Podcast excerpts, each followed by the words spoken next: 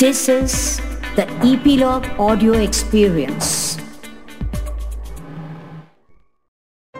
हिरण और शिकारी, यह आज की गुनगुनाती कहानी धर्मपुर के पास था एक बड़ा सा वन, जिसमें रहता था एक बुद्धिमान हिरण फंदे में नहीं फंसी कभी उसकी जान, फंदे में नहीं फंसी कभी उसकी जान घायल नहीं कर सके उसे, किसी भी शिकारी के बाण। उससे मिलने आई एक दिन उसकी बहन। उससे मिलने आई एक दिन उसकी बहन। बोली, मेरे बेटे मंगल को सिखाओ जंगल के रहन सहन। सिखाओ शिकारियों से बच निकलने के हुनर। इसे तुम्हारे हवाले करके हो जाऊँगी मैं बेफिक्र। मामा ने किया कबूल।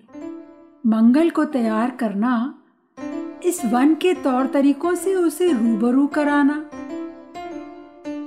दो ही महीने में किया, दो ही महीने में किया, मामा ने मंगल को तैयार। मंगल के दोस्त मानने लगे, उसे अपना सरदार।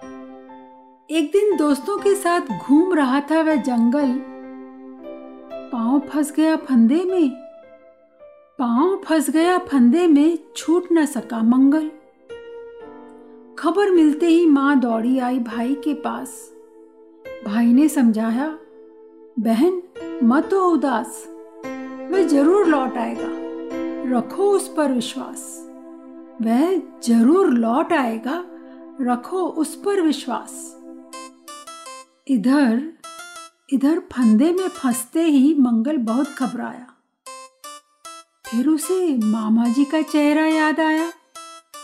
पहले ही दिन उन्होंने सबक था सिखलाया। जो हिम्मत हारा, वो कभी न जीत पाया। सबक क्या सिखलाया? जो हिम्मत हारा, वो कभी न जीत पाया।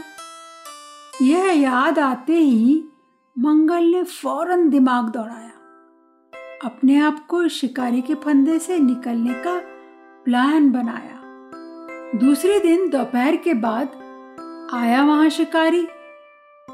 उसके आने से पहले मंगल ने की थी पूरी तैयारी। मंगल ने की क्या तैयारी? मक्खी मक्खी नाक पर बैठी, उसने हिलाई नहीं नाक। शिकारी ने उंगली से दबाया, उसने ली नहीं सांस। मंगल को हिलते डुलते न देख शिकारी ने फिर से टटोला। इधर उधर से, चारों ओर से देखकर किया भरोसा। सुबह ही मर गया होगा। हम्म सुबह ही मर गया होगा, शिकारी ने अंदाज लगाया। फंदे से उसने मंगल का पैर छुड़ाया। सोचा शिकारी ने भूख लगी है, क्यों ना आग सुलगाऊं? एक पैर काटकर इसका यहीं भून कर खाऊं। यह सोचते ही शिकारी हुआ बेखबर, मंगल की ओर से ध्यान हुआ बेदखल। आग सुलगाने के लिए, आग सुलगाने के लिए शिकारी गया बीनने लकड़ियाँ।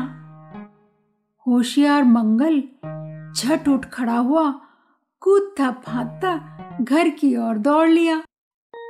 इस अनूठी तरकीब के लिए उसने किया मामा का धन्यवाद, क्योंकि मामा की ही सीख थी, जो आई आज मंगल के काम।